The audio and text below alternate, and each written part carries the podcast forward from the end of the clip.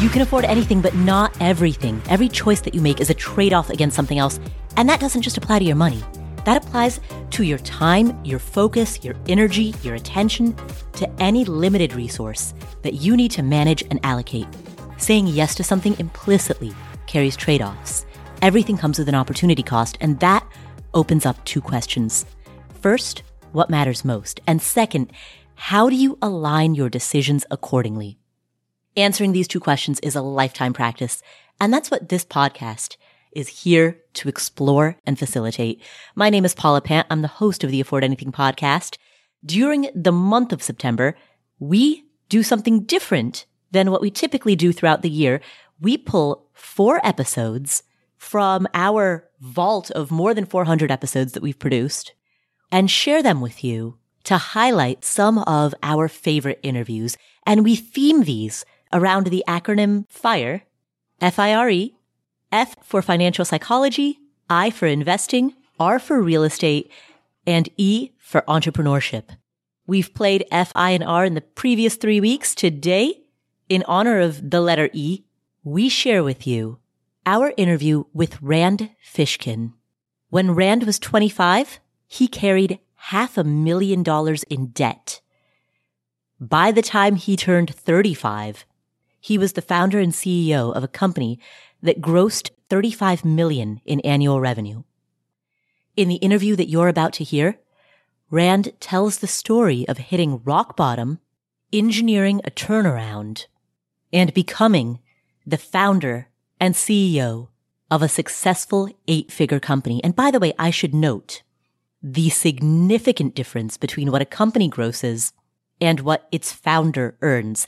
As you are about to hear in this upcoming interview, Rand has a personal net worth, a liquid net worth of less than a million, despite the fact that his company pulls in 35 times that amount.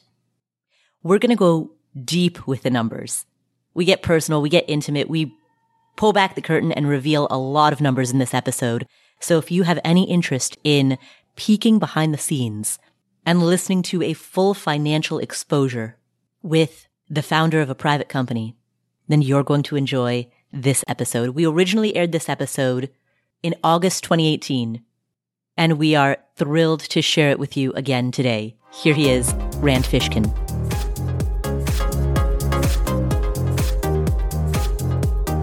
Hey, Rand. Hi, Paula. It's good to talk to you. Likewise. Thank you so much for having me. Absolutely. Thank you for coming on the show. I want to just dive right into how you got started. You are now what most people would consider to be very successful, but a younger Rand had half a million dollars in debt. I'm giving away the problem here, but can you describe exactly how you got into that situation? Yeah, it turns out when you stop making the minimum payments on your credit cards because you can't afford to, the interest rates and penalties rack up pretty darn fast. And that's what happened to my mom and I. We we started a web design, web marketing business back in well in 2001 i dropped out of school to to join her firm and, and basically do that with her and it was just the two of us for a long time and we made every mistake in the book you know we spent money on all the wrong things we hired people that didn't work out used subcontractors that didn't work out we accepted contracts from clients who didn't pay we thought we needed fancy office space to be able to close deals and signed a lease that we couldn't really afford. Uh, and once we had about $150,000 in debt, I think that was in 2004, we were unable to make some of the minimum payments on that balance. And we were paying ourselves. I mean, my mom was taking home nothing or next to nothing. I was taking home $400 every two weeks. So, you know, not even enough to pay the rent. And I was living with uh, with Geraldine, who was my girlfriend at the time. She's now my wife. We ended up with this half a million dollars in debt and had to find a way to dig out of that over the next few years, which was pretty painful itself. So the $150,000 was were your expenses and the remainder was interest and fees? Exactly. Yeah. Wow. Ouch. And this was all on a personal credit card, correct? In your name? This is on about a half dozen different, mostly credit cards. One, I mean, one was like an equipment loan for our office equipment and computers and stuff. And I think one was like a small business loan. But yes, maybe all in my name except for one that was in my mom's name. And how old were you at this time? I was 22 when I dropped out of school and started working there. So between the ages of 22 and 25. Wow, that's quite a way to start your life. it was jumping in the deep end for sure. And I think that it's not something that I recommend, you know, to folks who are now trying to build startups and build companies, uh, especially in the tech and marketing world, which is which is where I am. You know, the advice I give is is certainly, hey, spend some time at another company or two, even if it's sort of a painful, no fun experience, because even just six months at another job, I think would have really opened my eyes to what the working world is really like, as opposed to having to do everything for the first time. At the time that you had all of this debt, you had the experience of debt collectors showing up in person. Yeah. Which I'm not sure I've ever met anybody who has had that experience. Tell me about that. Tell us about that. Sure. I can tell you it is much worse than a postal worker showing up at your house and dropping off mail. But I've heard much better than a bounty hunter looking for you because you skipped bail. Oof. So right in between those two. no, it yeah, it's a weird experience. I mean, it definitely it's one of those stomach dropping sort of scares you a lot even though the consequence is not actually that significant, right? It's just an mm-hmm. intimidation tactic that financial agencies use to try and muscle you out of money. It is legal. Uh, it's certainly legal and reasonable as long as they're not overtly threatening, you know, violence or things that they can't actually threaten. But one of the big things that they will threaten you with is papers that say you're being sued for this amount and you'll have to go to court and all those kinds of things. And thankfully, I did not end up having to go to court. My mom sort of managed the financial side of things and essentially made deals with these collections agencies and with with the banks and over i guess that would have been over the next 3 years we were able to pay off that debt not that we didn't end up paying the full 500,000 right so my mom Gillian she would call up a bank say Bank of America right she'd say hey we owe you you know $100,000 but the original sum that we owed you was $10,000, and this is $90,000 in fees. How about we pay you the $10,000 and you write off the rest? And basically, you know, my credit report looked terrible, but they didn't come after us for more money or try and sue us and send us to court. Hmm. So it eventually worked out, but it was uh, it was a terrible, terrible way to go, and it's completely backwards because the way a services company, right? We're consultants, we're building people websites, and we're doing the design and then we're helping them with the marketing and you know later years SEO, search engine optimization. That should be an extremely low cost business, right? You can mm-hmm. do it from anywhere. You don't have to have a big team or employees uh, unless you have lots of clients. So, you know, we just made all the mistakes. And you never told your dad. He eventually found out, but you didn't tell him. yeah, that's right. My dad's sort of an interesting guy, and he's got a lot of anger issues and um, and a lot of issues around money in particular. And we both sort of thought that he would not react well to that. And so, uh, well, we I think we we worried it would be much more severe than that, right? I think my mom worried that you know it would sort of break up the family and that he would try and step in and make a worse mess of things and that anger would be unhandleable mm. which I think, based on experiences around, you know, forgetting a coupon at home and seeing how he reacted to that, I can understand uh, where she was coming from. Wow. So tell me about what happened next. As you said, you you had a consulting company, a marketing consulting. How did you proceed from there? How did that lead to your next business? during this time period, uh, I think it was actually 2003, we stopped being able to pay our subcontractors in the SEO field. And we basically had promised that work to clients. And so I had to learn some of those practices, including SEO. Mm-hmm. And so basically, you know, did a lot of research in the field and, and tried to figure it out. It was very complex and confusing and um, a very opaque industry and secretive the search engines themselves, you know, Google and Microsoft and Yahoo were super secretive about how they operated. And so I created this website called SEO Moz, which tried to open source a lot of the information about how SEO works, at least everything I could figure out about it. And that was a mediocre blog back in the early 2000s. And then over time, I got better at better at writing and I got invited to speak at conferences because of the success of this blog. I think I learned, you know, sort of what worked in the industry and I was able to have some success for our clients, uh, which helped us to make some money. And then that also brought in new consulting clients. And that's how we were basically able to pay off the debt. So we built this reasonably successful consulting practice over the sort of four years following the creation of that blog.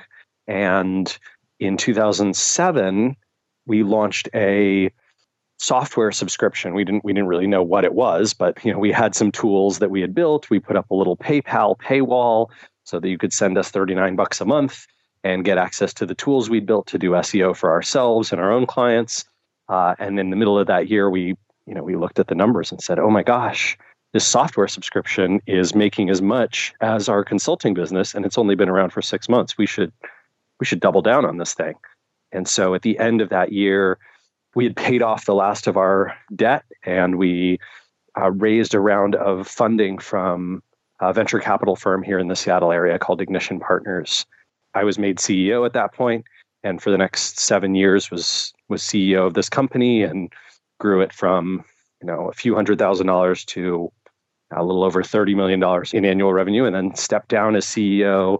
Worked there for another three and a half years or so, and just left recently to do a new business. Wow. All right. There's a lot in that story that to unpack. But the first thing, the first comment that comes to mind is I've rarely heard of a person being $150,000 in debt. Well, more than that, but 150 in principle. And then deciding to essentially start a blog as a, a way of getting out of that. Um. Oh, sure. Yeah. So I think maybe the right way to think about it is that those two events are somewhat disconnected. Okay. One thing that I certainly had in my early 20s was a lot of cognitive dissonance and compartmentalization right? Mm-hmm. So I knew that in theory we had this money. I knew that these debt collectors were coming after me. And, you know, it all seemed like kind of a pain in the butt. But I didn't process how sort of dangerous and life affecting and negatively impacting it might be if we didn't dig ourselves out. I, I sort of just relied on my mom to sort out the financial side because I was just responsible for the work. You know, I was supposed to do the client work and the designs and the SEO and that sort of stuff. Mm-hmm so I just kind of buried myself in that. And this blog was a almost like a personal passion project that was related to work, but not directly. And then it started getting us business, and that felt fun and good. And so I kept focusing on that aspect of it. And we got lucky. You know, we got mm-hmm. very lucky that we were in the search engine optimization field at, at an early time when there wasn't a lot of resources out there. We were lucky that I sort of became a good writer about professional topics and that very few other folks in the field were open about what they were learning.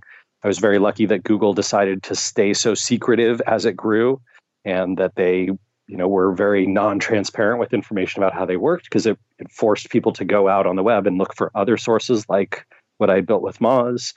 Yeah, we got lucky with the tools and with that business and got lucky that you know these venture capitalists were interested in backing us.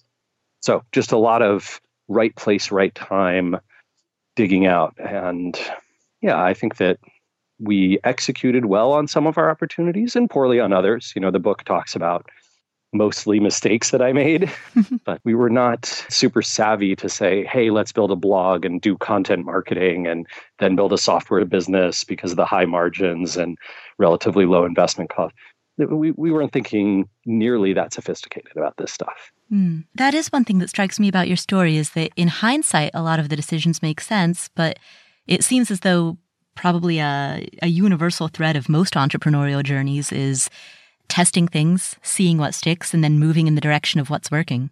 Yeah, I think that's right. I think a lot of the very sort of financially or entrepreneurially successful folks I know, they muddle through a lot more than you'd think. And I think that's actually a wonderful thing. I think it makes the journey feel less inaccessible. mm-hmm. right? It feels like, oh, wait, no, this is this is a possible thing, right? This is open to other people. I can muddle through too. Everyone else made mistakes. Everyone else messed this up. Everyone else had these, you know, really tough times and hard struggles. So I am not alone when I go through that. I think that's actually been a big, big lesson for me is learning how not alone I am when I screw things up you know, in really bad ways. That's right. You described there was a scene in your book in which you talked about during the early years being invited to some type of a meetup in Seattle in which you were surrounded by people in the industry that you whose reputations you had known for a long time, people whom you had really looked up to, other entrepreneurs. And when you met them, you were struck by how incredibly vulnerable they all were. Yeah, that's absolutely right. Yeah, so it's a yeah, a group of Seattle entrepreneurs, which I'm I'm still part of that group, and you know, and have joined others as well. And I think that feeling of being not alone is really really powerful. I actually urged Geraldine last year, two years ago, to build an email list with a few of her writer friends, so that they could sort of share their stories and lean back on each other, and you know, ask for help and have discussions on these topics. Because I think that that feeling of not being alone is just huge. We'll come back to this episode after this word from our sponsors. When it comes to financial advice, you've got to trust the source. It's why you listen to this podcast. When I'm looking to upgrade my wallet, I turn to NerdWallet. Their expert team of nerds dives into the details to help you find smarter financial products. Before NerdWallet, I didn't know how to optimize what was in my wallet, so I didn't know how to optimize how to use travel rewards to pay for vacations. But now I've got a new card with more miles and I'm getting business class upgrades. I'm getting lounge access. I'm getting all kinds of perks that I didn't even know that I was missing out on. What could future you do with more travel rewards? A hotel upgrade, lounge access, wherever you go next. Make it happen with a smarter travel credit card. Don't wait to make smart financial decisions. Compare and find smarter credit cards savings accounts, and more today at nerdwallet.com. Nerdwallet. Finance smarter. As with all cards, credit is subject to lender approval, and terms of each credit card issuer apply. All right, so what are some of the next really big goals that you're saving for? Maybe you're saving for a down payment on a home. Maybe you're saving to buy your next car in cash or to at least make a pretty big down payment on your next car. Maybe you're saving for a kid's college fund or for your own college fund? Well, there's an app called Monarch that makes it easy to help you reach your financial goals. In fact, the Wall Street Journal named it the best app for growing your savings. Monarch is the top rated all in one personal finance app. It gives you a comprehensive view of all your accounts, investments, transactions, and more. Create custom budgets track progress toward financial goals, and collaborate with your partner. And now get an extended 30-day free trial when you go to monarchmoney.com slash Paula. Monarch has a very simple, intuitive design. They have loads of built in features that help you collaborate with your spouse or partner, with your financial advisor. You know, you can invite them to your account at no extra cost. They'll get their own login info and a joint view of all of your finances. You can customize it to look exactly like you want it to look like. You can customize the types of notifications that you get. You know, I've set mine up so that I only see the big ticket stuff. I personally don't want to see the little things. I just want to see big ticket items. So I've set up my notifications accordingly. But you can do it however you prefer. You can change the layout of your dashboard. You can make it your own.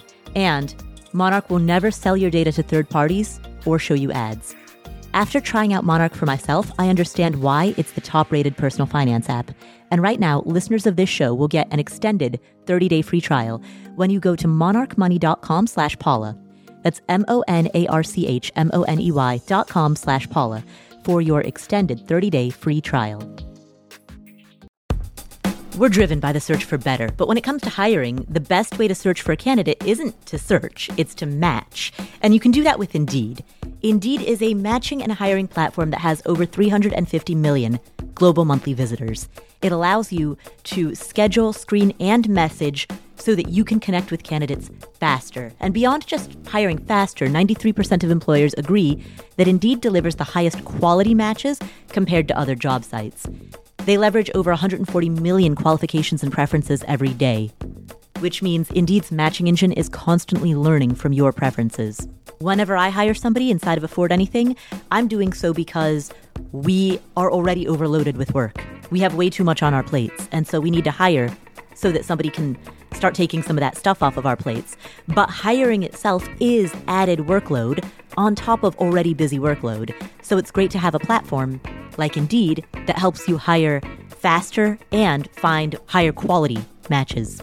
And listeners of this show will get a $75 sponsored job credit to get your jobs more visibility at Indeed.com slash Paula. Just go to Indeed.com slash Paula right now and support our show by saying you heard about Indeed on this podcast. Indeed.com slash Paula. Terms and conditions apply. Need to hire? You need Indeed.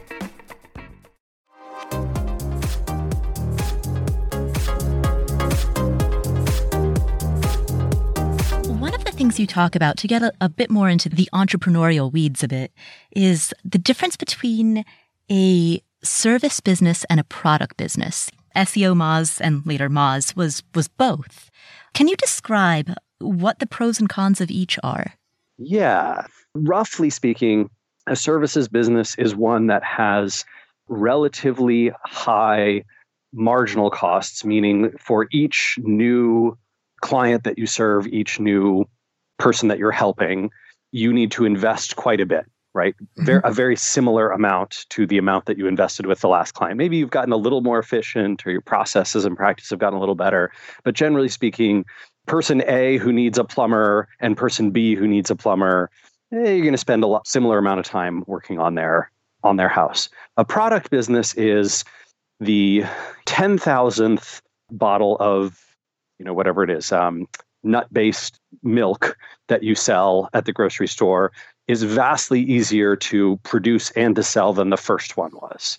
And so it scales considerably better. That being said, usually a product based business requires a lot more upfront investment, usually requires a bigger team, it requires more sales and marketing efforts. Oftentimes, the cost of customer acquisition is such that the payback period takes a lot longer, right? Whereas the plumber basically makes money as soon as they provide the service to that one client. So yeah, there's a there's a lot of differences along those. I think one of the problems that I see is this myopic view that we have had. I, I think that's starting to change, but especially in the technology world, there's a very myopic view that you can only be one or the other. You cannot have both services and product. I think that's totally wrong. And I think there's a bunch of companies that have proven very nicely that you can do that and do it well. You know, big companies like Salesforce and, and HubSpot, and then plenty of smaller companies as well. I also think that there's a misnomer that having a product based business is somehow more impressive or more worthy of notoriety just mm-hmm. because that's what the the press tends to cover. They are much more likely to cover product based businesses than services ones. And that's mostly because product based businesses need a lot more press because they need to scale their customer awareness and, and branding to get the new customer development they need and I think there's a myth, a terrible myth that I tried to spend a good amount of time in the book busting that you as a founder will always or almost always make more money as a founder of a product based business than you will as a founder of a services based business. And that in fact, from most of the examples in my world, the reverse is true. And that's because services based founders tend to own much more of their business than product based founders, because product based founders have to almost always raise external capital. And because in general, services based businesses, you know, as a founder, you can pay yourself a considerable amount more. You can take out the profits. And in a product based business, that's rarely true. That's right. The math that you outlined in that book was pretty eye opening with regard to the reality that a person could found a business that does eight figures in revenue and mm-hmm. still not actually have that much money personally. yeah, yeah. I mean, people are always shocked when they're like, "Oh, you built Moz, and you know it's going to do whatever it is, fifty million dollars or more in revenue this year, and you own, you know, twenty percent of that business, and you're sort of the chairman of the board. You were CEO for a long time, and you're the founder, so you must you must be rich, right? Like you must have a lot of money. And don't get me wrong, Geraldine and I certainly have more wealth than I think the average American by by a good shot. I think we're in the top 20, 25 percent, but certainly not the top one or even the top 10. We don't have a million dollars. You know, we we have less than that. We have a mortgage on our house and we live in a lovely city, which is Seattle, and it's expensive here, but it's not nearly the level of wealth that I could probably name 20 friends of ours who run consulting businesses and have much, much more money. And they're sort of shocked, right? Because they go, but Rand, I've only been running my business for five years and it only does, you know, $2 million a year in revenue. Your business is 25 times that amount. What's going on? And then you have to explain that, you know, once you raise capital, you can't really pay yourself the profits. Profits aren't actually the goal, growth is the goal. And so the idea is that you take the profits and reinvest them in the business. So I had a nice salary at Moz, and now I have a nice severance from the company, which I very much appreciate and is helping me get started with my new business. But uh, it's pretty different. You actually disclosed your salary in the book was as two hundred and twenty thousand dollars. That's right. Yeah, yeah, which is it's just amazing. You know, an amazing amount of money, right? That's nothing to complain about. And I want to be clear that I don't disclose this stuff to sort of rub it in people's faces or to say like oh look how much money i made or to try and say that you know this is a paltry sum either i don't want to discount how lucky i was to have that that salary at the end of my career there but i also want to be very open and honest for people who might be following in that path and thinking ah if i build a successful company like rand did i will become vastly wealthier than if I stick to a services business or if I go work at Amazon for five or six years, because mm-hmm. that's not true. You know, a level three software engineer at Amazon is out earning me by 50% plus. Exactly. That was my first thought when I read that that was your salary was I was shocked that it wasn't higher because 220 is on par with what the director of a nonprofit might make, with what an attorney might make, a higher paid engineer might make. I mean, it's a wonderful salary, right? It's it's multiples of what an average American takes home, but it is not what I think people imagine it to be. Exactly. When you're the founder of a company that does 30 or 40 million in revenue or 50 million in revenue, you yeah. just imagine quite a bit more. Right, right. But as you outlined in the book, there is that difference between starting a company that relies on outside investors and brings in outside funding versus not. And that creates an impact certainly on growth, but also on how much you're taking home at the end of the day. Yeah, and I think this is not just a story for founders, right? This is also something really important to consider as an employee.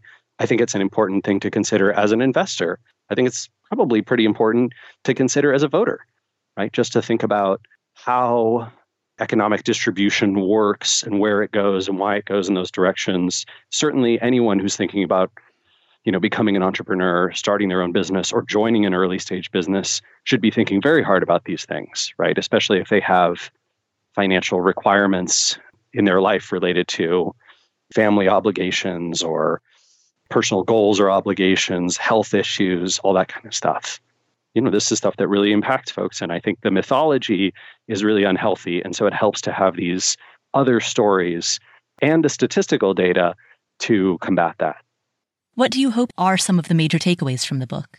My biggest concern and the biggest reason that I wrote the book was I worried about how pervasive the Silicon Valley startup mindset was becoming in business overall, right? I think that it's impacted how entrepreneurs in hundreds of sectors that have nothing to do with tech think about building a business and what gets amplified in the press and what popular culture covers and how entrepreneurs and small business owners think about what they're up to uh, all the time. And so the biggest thing I wanted folks to do was to challenge some of that thinking, to ask whether those are the right things for them. Because not not everything, certainly not everything that startup culture has produced is terrible. Some of it is really cool and awesome and, and can be wonderful when applied to your business and can be healthy.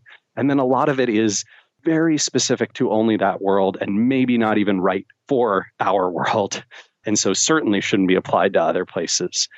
Most of Lost and Founder is challenging those pervasive myths of, you know, how should we hire and fire people? How do we build culture? What what actually does does culture mean? Company culture mean? What are core values and what, why do they matter? And when do they mean something? When do they not mean something? And then talking a lot about finances. And there's certainly a couple of chapters that touch on raising outside investment and what you know what you can expect if you do or don't. Uh, spend some chapters talking about issues around depression and anxiety, which are pervasive in the entrepreneurial world, no matter what sector you're in. And then a lot of a combination of sort of personal advice and professional stories that I think might lead people to another direction in their careers. Are there any specific examples of myths of startup culture? Specific examples that you would want to name? Oh, sure. Every chapter in the book actually starts with a quote from some notable Silicon Valley startup person. Mm-hmm. Your Elon Musk's and your uh, Peter Thiels and, and these types of folks, Mark mm-hmm. Andreessen. Right. right? And, One of them, uh, Jason Fried, is going to come on the show in a couple of weeks. Oh, awesome! Mm-hmm. Yeah, terrific. Uh, you, you can uh, you can give them a hard time about that one. Um, no, actually, I, I'm a huge of startup luminaries. Jason is definitely near the top of my list.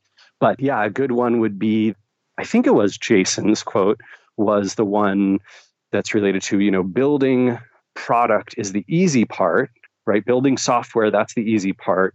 It's acquiring customers and doing the marketing that's what's difficult. And I challenge that very directly. I think that is true for you because you come into, you know, you, Jason, right, come into the startup game with these particular skills.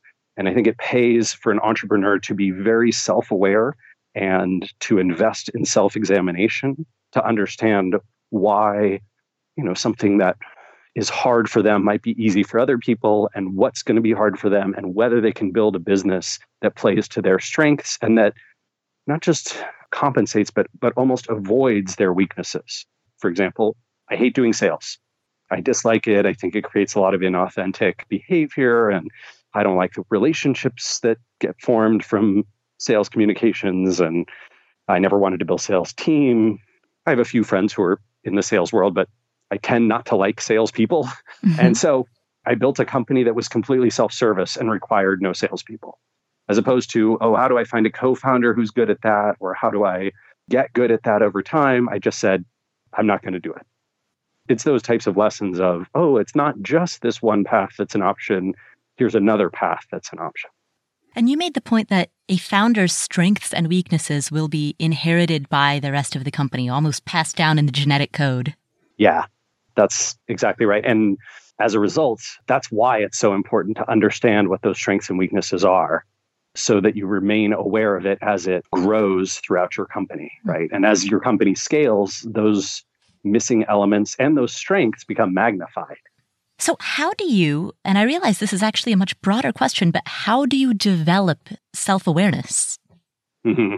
Yeah, I think you have to make it a discipline like anything else, right? So, one of the ways of doing this, and I, I talk about a few in, the, in that particular chapter, but one of the ways of doing this is to keep a log of successful projects, successful hiring, confidence that you have about interviewing people, confidence that you have in your network, and you will often be able to identify those things. Then it's consistently your job to revisit that and to look at, hey, I once was great at marketing. Now, hmm, four years later, it looks like because I've taken my eye off of that or because the field has advanced or whatever it is, it looks like that's becoming a weakness that I need to reinvest in or that we as a company need to reinvest in. So I think that's an ongoing practice, not a one time thing. Right, because there will always be unknown unknowns. Yeah, you can spend your whole life getting to know yourself. I actually think that's one of life's great adventures. How important is feedback from others? And what I mean by that is, how do you discern between what is helpful and what is noise? This is one of those things that I think was always tough. It is helpful and I think wise for relationships to not keep score, right? So, you know, you and your romantic partner, or you and your business partner, you and your employee, right? You don't keep score about who was right and who was wrong and how many times. And therefore, we should not listen to you anymore and we should only listen to me, that kind of thing. And I totally get that instinct, but it's also helpful to have some sense of it so that you can weight feedback and weight the opinions of other folks right? There are there are people who develop expertise or have skills and you should in a particular arena or broadly and their opinion or the opinions of several people like them should carry more weight than people who are not very familiar with those fields uh, don't have that expertise those kinds of things. So I think that that's one challenge in that. Another one is that we found that anonymous feedback internally, externally, obviously it has a bunch of challenges because of astroturfing and you know sort of the, the nature of the web. But internally, we found that anonymous feedback was often inaccurate, overweighted to negativity and sort of personal grudges. Whereas transparent feedback, where folks identified as themselves, was much healthier. So I would definitely urge people to go that route if you're looking to get feedback from your team. I also think that one on one conversations are a much better way to get more real feedback, but you have to first create an environment where people don't feel like their jobs or livelihood or reputations um, or career progression are threatened by the feedback that they give. And the only way to do that is to call out people who've given very critical feedback in positive ways and to recognize and reward them in front of the whole team.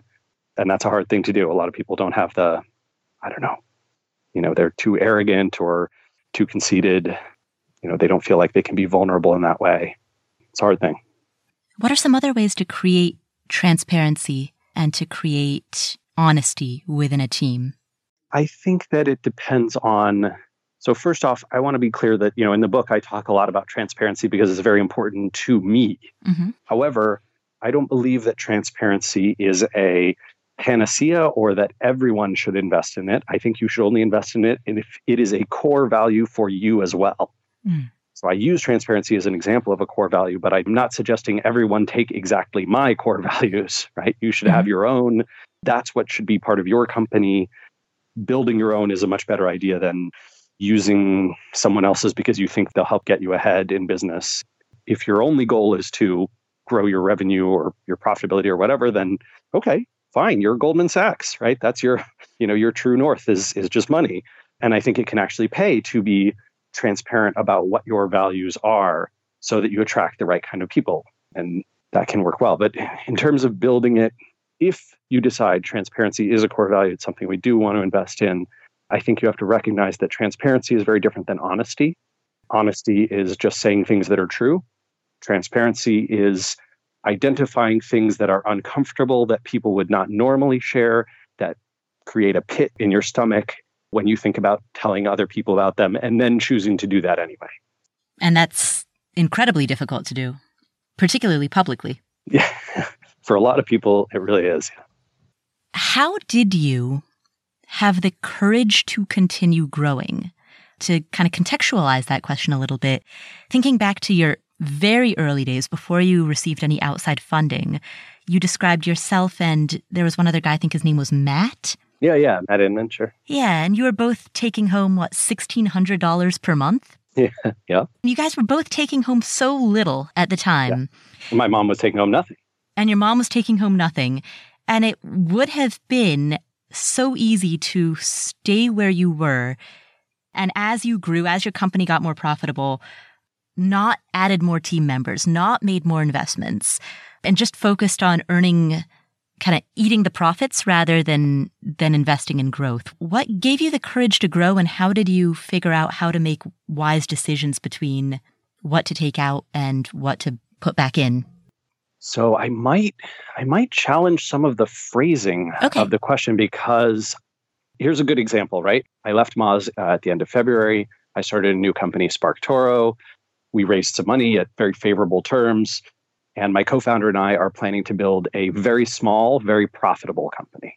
So, intentionally doing exactly what you said, right? So, I, I'm not sure that it was courage. I think, in fact, that it was a feeling of not being worthy and not being good enough, hmm. a feeling that to be taken seriously as an entrepreneur, to be respected, to earn the attention and praise that I wanted, uh, we had to grow big. We had to be like the big kids in Silicon Valley and raise a bunch of money and build a big team and have a lot of revenue.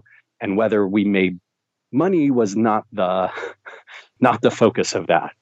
Mm-hmm. And whether we were happy was not the focus of that. And whether we were, you know, bringing something wonderful to the world was not the focus of that. The goal was a high growth rate and a lot of revenue and people, right? Because those were the things that I thought were impressive. Those were the things I thought would sort of, I don't know, make me look like all the other people who were on the covers of magazines and getting written up in TechCrunch and were admired by their peers. And I think that's still true today. I think that a lot of people bias to doing the thing that seems like it will get them sort of looking like the people they admire rather than questioning why they admire them and whether that's a life that's good for them and pursuing those kinds of things. So I want to be clear. I, I'm glad that I did it because I think if I had not, if I hadn't raised venture capital, if I hadn't built a big or a medium sized company and pursued growth and gotten to a size I was uncomfortable with, I think I would always be questioning myself. I would always be saying, boy, Rand, you are just, you're not good enough. Mm. Right? You have high potential, but you're a low achiever. I think that's what my dad always said about me. Mm. And so I think as you get older and you experience these things, you go through them, then you come to the realization, the awareness of, hang on a minute, that's not really what I want. I don't want the thing that the magazines are selling me. I want this other thing. I want to build a profitable company. I want it to be small in number of people who work there. Small might mean 10, it might mean 50, could even mean 100 someday. Uh, you know, I'm not putting that, but it doesn't mean a 1000 mm-hmm. And I don't want the constraints of being forced to grow and that being the only path to success and to an exit. So, yeah, I think this is a sort of lesson that you learn over time. So, yeah, the thing that encouraged me to do all those things with Moz was not, I don't think it was courage, at least not in the classic sense. I think it was jealousy or, or gosh, you know, a feeling of not being worthy, of not being good enough, of needing to prove myself. I think those are the drivers. Were you aware of that at the time? No, God, no. Mm-hmm. Just, you know, 20 something kid doing this thing that he thinks is impressive and not really having the realization of, wait, maybe I'm doing this because I've been sold a sort of late stage capitalism bill of goods. Tell us about your new company, SparkToro. Sure. Yeah. So it is also planning to be in the marketing software world, but not in not in SEO specifically. So we hope to basically build a large database that people can search of all of the sources of influence across the web and, and hopefully some offline as well so that you could rather than spending weeks or months of work and uh, or, or paying a pr firm tens of thousands of dollars you could in just a few minutes you know say what are the publications and people and sources of influence that architects or foodies or mid-century modern furniture enthusiasts or plumbers uh, what do they pay attention to and how can i best reach them hmm. One of the missions there is definitely to help marketers to do a better job with that and get more accurate more complete data in a fast way and also to sort of disrupt a little bit of the duopoly of marketing spend that is currently dominated by facebook and google I think that there's a lot of a lot more opportunities for people to do marketing, mm-hmm. but the default is just, well, let's buy some Facebook and Google ads and we'll call it good. Exactly. Yeah, that's always the first thought, right? Buy some targeted yeah. ads aimed at people who like X page.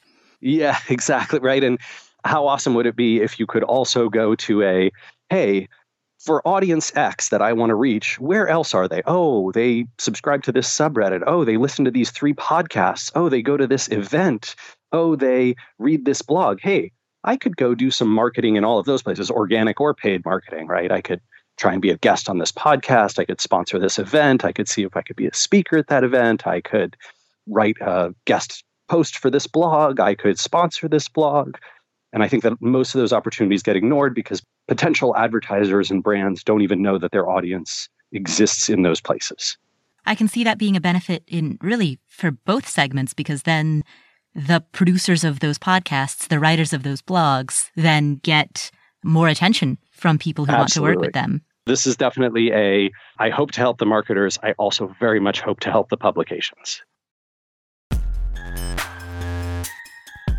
We'll come back to this episode in just a minute. But first, this episode is sponsored by State Farm. Are you a small business owner looking for insurance that fits your needs and budget?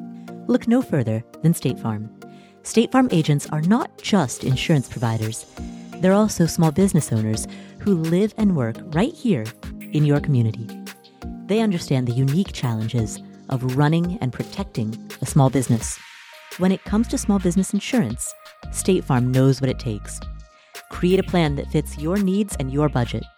State Farm agents are ready to help you choose personalized policies that truly understand your business. Insure your small business with a fellow small business owner. Talk to a State Farm agent today and get started on personalized small business insurance that fits your needs. Like a good neighbor, State Farm is there. Talk to your local agent today. You know, spring is a good time for new beginnings. It's a great time for spring cleaning, for planning outdoor activities, and for going through your financial life to make sure that everything is in place that you need. Everything that you need is in place. And the thing about life insurance is that shopping for life insurance can be part of your financial planning for the year.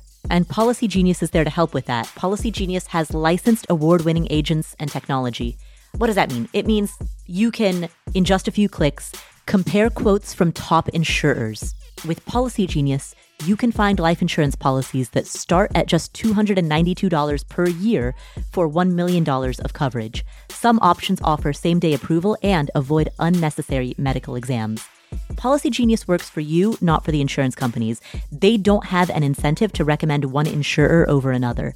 And they have thousands of five star reviews on Google and Trustpilot. Save time and money and provide your family with a financial safety net using Policy Genius. Head to policygenius.com or click the link in the description to get your free life insurance quotes and see how much you could save. That's policygenius.com.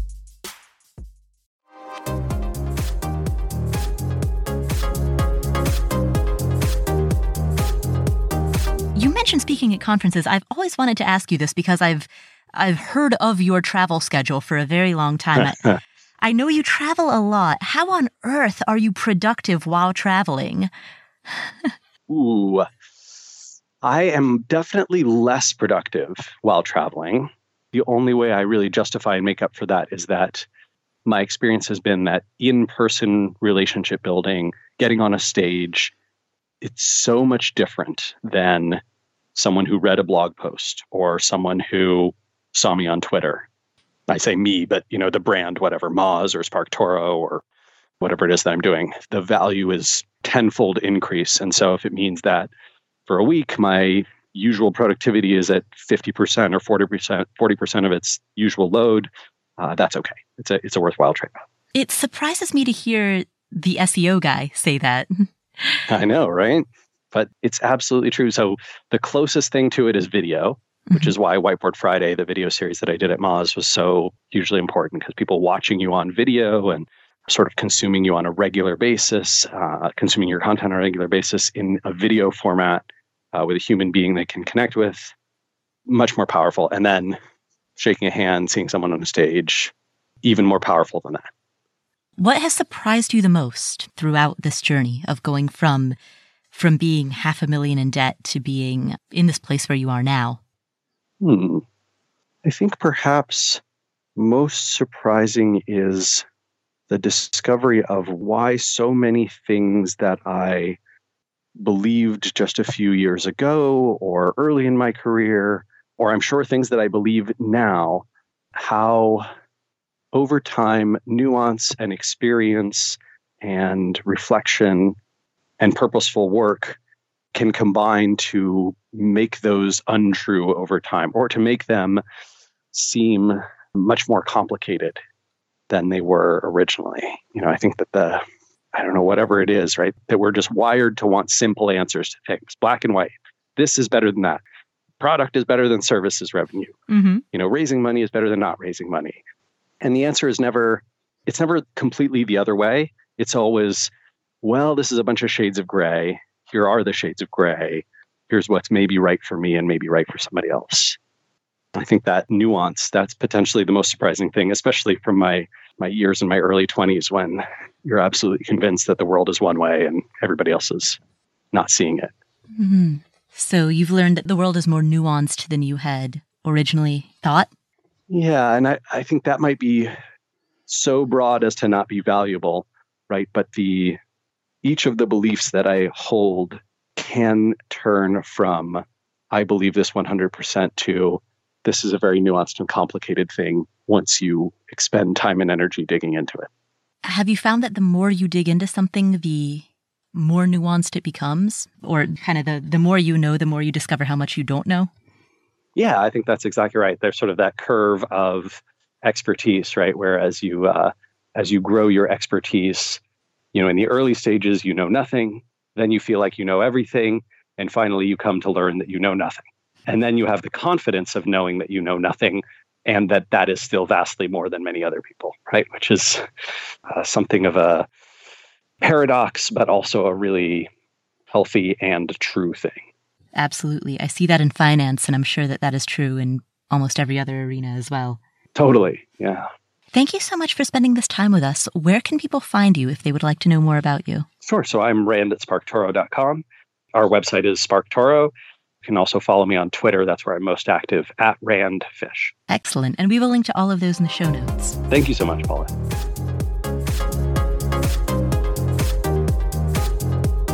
Thank you, Rand, for that awesome interview. What are some of the key takeaways that we got from today's conversation? Here are six. Number one, you're gonna screw up. And that's okay. We are all muddling through. I think a lot of the very sort of financially or entrepreneurially successful folks I know, they muddle through a lot more than you'd think. And I think that's actually a wonderful thing. I think it makes the journey feel less inaccessible. Mm-hmm. Right? It feels like, oh wait, no, this is this is a possible thing, right? This is open to other people. I can muddle through too. Everyone else made mistakes. Everyone else messed this up. Everyone else had these, you know, really tough times and hard struggles. So I am not alone when I go through that. I think that's actually been a big, big lesson for me is learning how not alone I am when I screw things up, you know, in really bad ways. When you see somebody's success, you're viewing the tip of the iceberg. You're not seeing everything under the surface. The fact that we're all failing forward. We're all a bunch of train wrecks. And the success that we see somebody else demonstrate is often the result of many, many failures along the way. Furthermore, even if a person did get lucky the first time, even if their initial hunch was correct, they still had minor errors that created a gap between themselves and their accomplishments at their fullest potential versus reality. That's the thing. I think all of us, no matter who we are, no matter what we do, we see the gap between who we are and who we could be. And because we recognize that gap, we feel often inadequate. We feel self doubt. We feel frustration. And I think that's true of everybody, regardless of what you have or have not accomplished. You can always compare yourself upwards. You know, I was reading an interesting study the other day. Speaking of always being able to compare yourself upwards, there's a psychologist by the name of William James. He's passed away now, but in 1892, he wrote a book called The Principles of Psychology. And in that book, he made the statement that a person's achievements matter less than how that person subjectively views those achievements. In other words, your perception of whether or not you have been successful is more important than any absolute metric. And in the 1990s, researchers from Cornell and the University of Toledo demonstrated this when they showed that Olympic silver medalists are less happy than Olympic bronze medalists. The reason being that silver medalists are unhappy about the fact that they did not win gold, whereas bronze medalists are happy about the fact that they got a medal at all. And so, based on the data that they collected, if a person were to win a silver medal in the Olympics, that person has a higher likelihood of being unhappy with the outcome than the person who won bronze. And the reason that I bring this up is because it goes back to this lesson that came out during this interview with Rand, in which he says essentially, you know what? No matter who you are and no matter what you've done, you're probably never going to be this confident, self-assured archetype you're probably always going to be somebody who is muddling through. And there's a great deal of hope in that message because if even the people whom we admire are people who are muddling through and who are vulnerable, that means there's hope for us as well. So that's lesson number one. Don't be afraid to screw up. Don't be afraid to fail forward because that's what we're all doing and we're all in it together. Takeaway lesson number two you don't necessarily have to build a gigantic startup in order to be financially successful. In fact, you can start a lean, self-funded, non-VC backed business. You can bootstrap a solopreneur lifestyle business and quite possibly be even more financially successful than the Silicon Valley or Seattle headliners. My biggest concern and the biggest reason that I wrote the book was I worried about how pervasive the Silicon Valley startup mindset was becoming in business overall, right? I think that it's impacted how entrepreneurs in hundreds of sectors that have nothing to do with tech think about building a business and what gets amplified in the press and what popular culture covers and how entrepreneurs and small business owners think about what they're up to uh, all the time. And so the biggest thing I wanted folks to do was to challenge some of that thinking, to ask whether those are the right things for them. There is an assumption that if you are the founder and CEO and chairperson of the board of a venture backed startup that does eight figures in revenue, you're probably rich. And one of the things that I like about Rand's transparency and his message is that's not necessarily the case. In fact, you could start an incredibly small, hyper profitable company and end up doing better. So the lesson here is that a lifestyle business does not necessarily require a financial trade off. And that's great news for anyone who's interested in bootstrapped entrepreneurship. Key takeaway number three. In order to develop self awareness, you cannot assume that the thing that you were once good at is the thing that you are now good at. I think you have to make it a discipline like anything else, right? So one of the ways of doing this, and I, I talk about a few in, the, in that particular chapter, but one of the ways of doing this is to keep a log of successful projects, successful hiring, confidence that you have about interviewing people, confidence that you have in your network, and you will often be able to identify those things. Then it's consistently your job to revisit that and to look at, hey, I once was great at marketing. Now, hmm, four years later, it looks like because I've taken my eye off of that or because the field has advanced or whatever it is, it looks like that's becoming a weakness that I need to reinvest in or that we as a company need to reinvest in. So Rand talks about this concept with regard to business. If you were once great at marketing, that doesn't mean that you still are. But this principle also applies to the management of your financial life. If you were once very good at saving money, that doesn't necessarily mean that you still are. And perhaps you've developed a self-identity as somebody who's frugal, somebody who saves. But are you?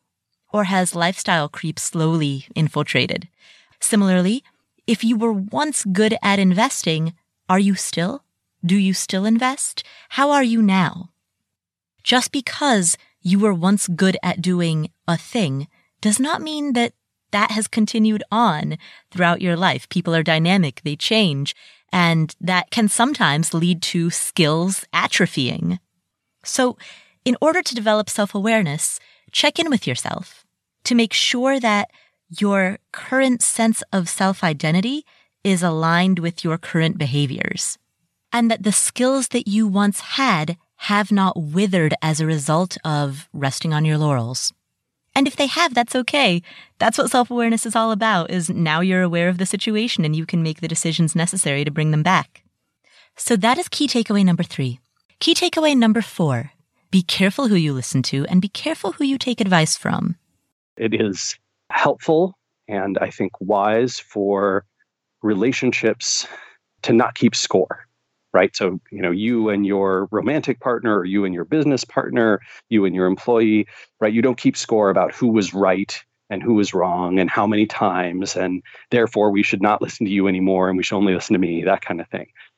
And I totally get that instinct, but it's also helpful to have some sense of it so that you can weight feedback and weight the opinions of other folks right there are there are people who develop expertise or have skills and you should in a particular arena or broadly and their opinion or the opinions of several people like them should carry more weight than people who are not very familiar with those fields uh, don't have that expertise those kinds of things not everybody is insightful about everything, and some people have more clear insight than others in specific fields or particular situations.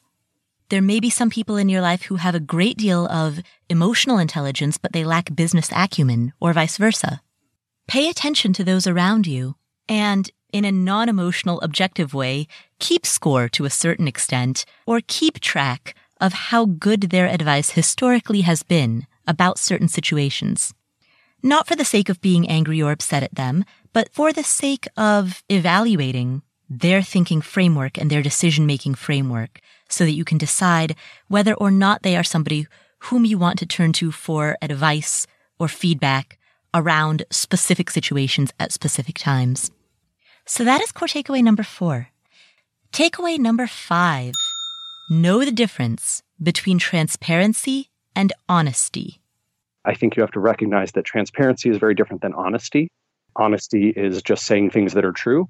Transparency is identifying things that are uncomfortable that people would not normally share, that create a pit in your stomach when you think about telling other people about them, and then choosing to do that anyway. Now, this insight has stayed with me for a long time. I had never stopped to ask myself, what is the difference between transparency and honesty? Until Rand articulated that difference, at which point it immediately made sense. And what's relieving is that you don't necessarily need to be transparent about all things. It's okay to not be. So, for example, Rand has publicly disclosed his annual salary. That is transparency, but also that's not necessarily the right choice for everyone. Honesty is saying, you know what? I am not comfortable disclosing my annual salary and I don't want to do it. And authenticity is leaning into that honesty and saying, I'm not comfortable doing it. I don't want to. I don't care what you think. I'm still not going to do it.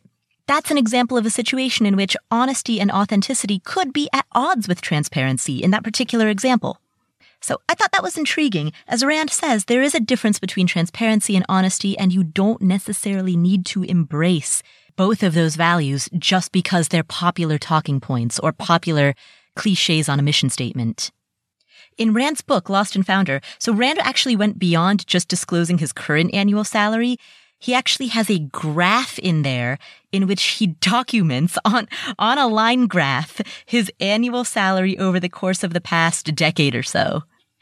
By any definition of the word, I think you can call that financial transparency, but certainly you can be of service without going to that extent.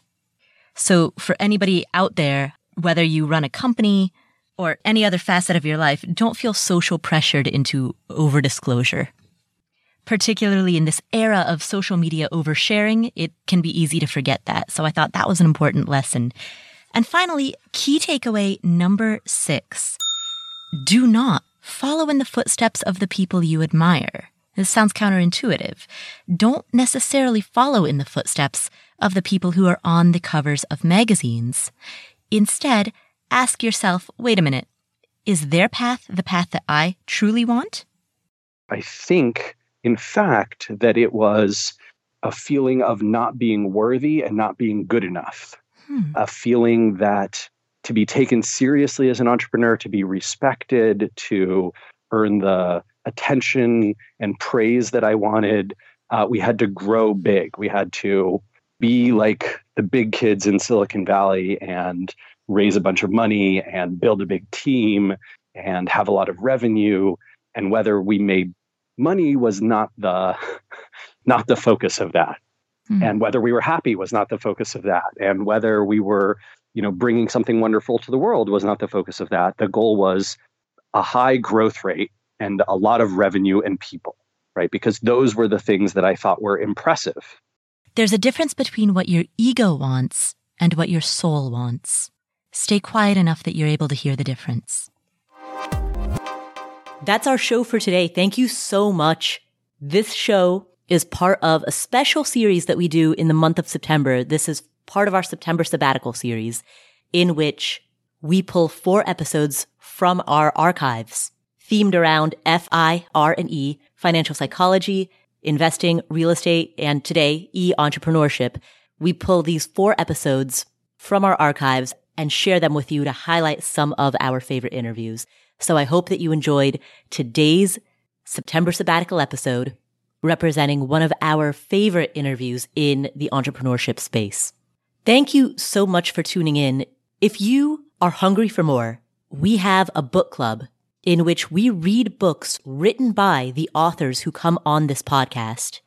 We recently just started reading Happy Money by Ken Honda. Ken Honda is known as Japan's best-selling Zen millionaire. He writes about the Japanese art of making peace with your money. If you want to read that book along with us, I'm right there in the book club with you, sharing thoughts, sharing comments. If you want to join that discussion, go to fable.co slash afford anything. That's F-A-B-L-E dot C-O slash afford anything. You can join our book club. If you want to chat with other members of the Afford Anything community, we have a great community space where people organize based on either shared demographics or shared interests. So if you want to talk to other people in their 20s or 30s or 40s or 50s, if you want to talk to other people in the Northeast or the Southwest, if you want to talk to people who are paying off debt or saving for retirement or saving for their kids' college, you can make all of those connections in our community. The community is completely free and you can join by going to affordanything.com slash community. That's affordanything.com slash community. Thank you so much for tuning in. If you enjoyed today's episode, please share it with a friend or a family member. That's the single most important thing that you can do to spread the message of good financial health. Make sure you're following this podcast in your favorite podcast playing app so that you don't miss any of our amazing upcoming shows. Starting in October, we're going to go back to answering questions that come from you. So make sure you're following us so that you don't miss some of those fascinating conversations. Thank you again for tuning in. My name is Paula Pant. This is the Afford Anything podcast, and I will catch you in the next episode.